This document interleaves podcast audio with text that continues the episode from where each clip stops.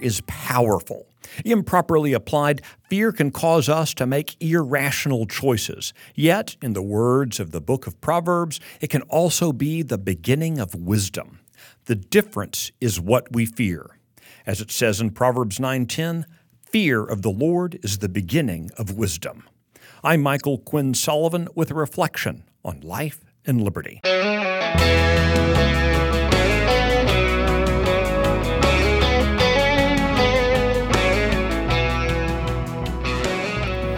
A healthy fear, properly understood, is critical to success in all facets of life. Of course, it's very easy to fear the wrong things, and that can lead to some very poor outcomes. We need look no further than politics. I've come to believe that many of the problems in American government arises from the simple fact that too many politicians have too little fear of the voters and taxpayers. Looking specifically at the Texas legislature, the politicians very clearly fear the lobbyists, bureaucrats, and even their colleagues more than their voters and taxpayers at home. Were this not so, for example, they would have rushed to end the corporate welfare programs that are opposed by both political parties and overwhelming majorities of citizens. Instead, Republican and Democrat lawmakers have yet again fallen all over each other, trying to find new ways to transfer cash from the taxpayers' wallets into the pockets of corporate cronies.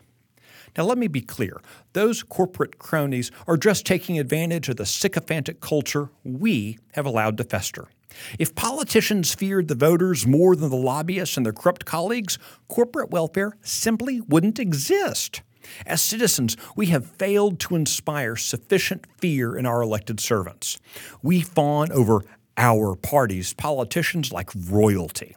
We've allowed them to think that they, rather than the citizens, are masters of this republic.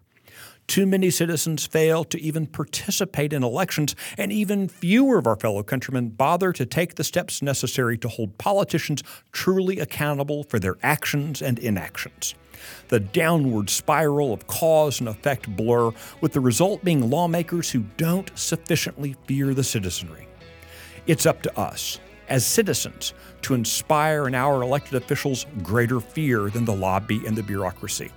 Rather than accept table scraps, we as citizens must demand that politicians first seek our approval and our approval alone. I'm Michael Quinn Sullivan. Thanks for listening.